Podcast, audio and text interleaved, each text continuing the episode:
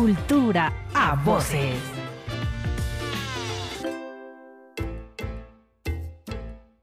Ah, el centro histórico. Casi estoy segura de que tienes alguna memoria en este pequeño gran lugar. Ya sea que viniste a conocer el Palacio de Bellas Artes, la catedral o los murales que puedes hallar al interior de edificios como el Palacio Nacional o cuando viniste a surtir mercancía para tu negocio en las diversas calles donde puedes encontrar desde instrumentos musicales, ropa, implementos para la belleza o materiales de construcción. ¿Y qué me dices de tu escapadita a las cantinas que abundan en esta zona? Pero, ¿cómo este lugar llegó a ser uno de los centros culturales más importantes del país? Recordemos que antes de la llegada de los españoles, en este lugar se encontraba la Gran Tenochtitlán, o lugar entre tunas, la ciudad mexica más importante en su tiempo, fundada en 1325. Cuenta la leyenda que, bajo mandato del dios Huitzilopochtli, los mexicas debían erigir su ciudad en el lugar donde encontraran un águila posada sobre un nopal y devorando una serpiente.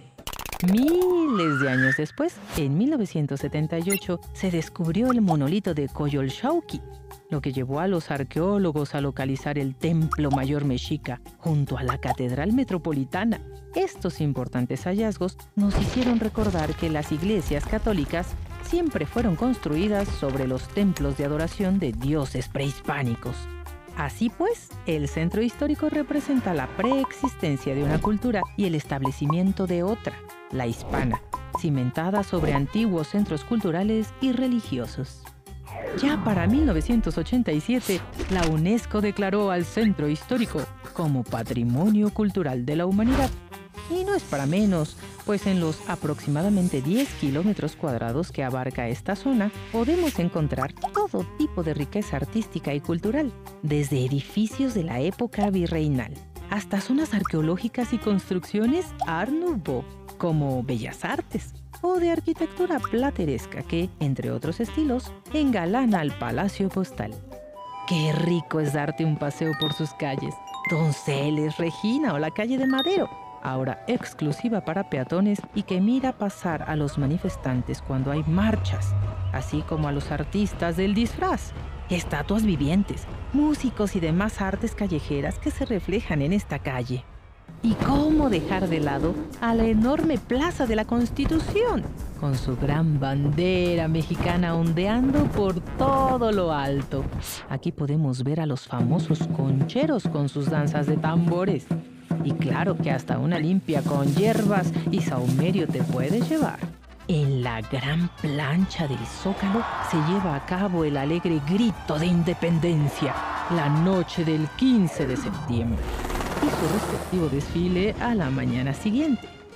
Las luces que adornan los edificios alrededor de la plancha en estas fechas siempre fueron motivo para ir a visitarla cuando yo era niña. Lo mismo que en época navideña. Los ojos se llenan de magia apenas al pisar una orillita de la plaza, o por lo menos al ir de pasada en el auto. Y cómo olvidar tantos y tantos conciertos gratuitos de artistas nacionales y extranjeros de primera calidad. Aquí se presentó el famoso trovador cubano Silvio Rodríguez, pero también ha visto este escenario a Paul McCartney de los Beatles, Roger Waters de Pink Floyd. ¿Y tú ¿A quién has ido a ver? En el Zócalo Capitalino hallamos recuerdos maravillosos de nuestra gente, pues al ser un lugar tan importante, es usual que llevemos aquí a amigos extranjeros o paisanos para mostrarles el primer cuadro de la ciudad y sus alrededores llenos de plazas, museos, restaurantes y demás vidas citadinas. Y si les quieres presumir de algo, anótale, porque el centro histórico fue catalogado como el cuarto mejor lugar para comer, según la revista Forbes. Solo después de París, Roma y Tokio. ¿Qué tal, eh? Así que ya lo sabes, visitar el centro de la capital mexicana puede ser una experiencia de muchísimos sabores. ¿Con qué sabor te quedas tú? Once Digital presentó Cultura a Voces. Narración y guion Miroslava Rodríguez Martínez. Producción, Patricia Guzmán. Coordinación de producción, Mariana Servín. Asistente de dirección, Alejandra Dueñas. Editoras de estilo, Sandra Rodríguez, Leticia Hernández. Animación, Ilse Murillo.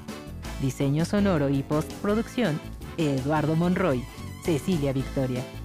Con una investigación de Leticia Hernández. Once Digital va contigo.